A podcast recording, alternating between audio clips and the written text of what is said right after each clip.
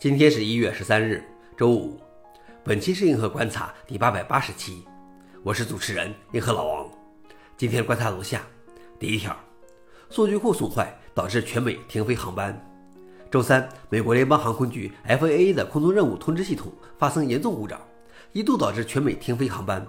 FAA 初步判断问题根源是一个数据库文件受损，而没有证据表明这是一次网络攻击。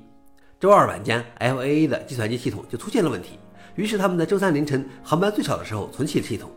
但是在经过九十分钟的重启之后，该系统的功能并没有完全恢复，而备份系统也同样发现问题。FAA 于是下达了全美的停飞令，导致了大规模航班延误和机场瘫痪。消息来源：CNN。老王点评：你真想不到一些非常重要的系统都有多破旧。第二条是因员工监控软件显示摸鱼，被勒令向公司返还工资。一名加拿大女子以远程方式从事会计工作，她最初声称自己去年被无故解雇，并要求获得赔偿。但该公司告诉法庭，该员工有五十多个小时没有从事工作有关的任务。该公司说，在发现该员工分配的工作超出预算和进度后，该公司在其工作笔记本上安装了名为 Time Compound 的员工跟踪软件。该软件可以跟踪文件的打开时间。员工如何使用该文件，并将时间记录为工作时间？该软件可以将工作时间记录与使用笔记本电脑播放电影和电视节目等活动分开。法官因此判决该女子败诉，并向公司返还部分工资。消息来源：未报。老王点评：真是都不能愉快的摸鱼了。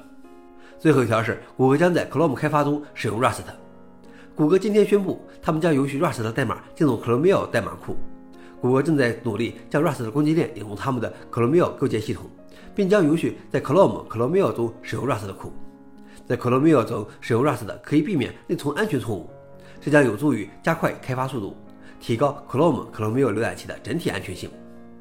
消息来源 f o r e n i x 老王点评：继安卓之后，谷歌又将 Rust 引入到 Chrome 开发中，这将对改善浏览器安全有很大的意义。好了，以上就是今天的硬核观察。想了解视频的详情，请访问随后链接。谢谢大家，我们明天见。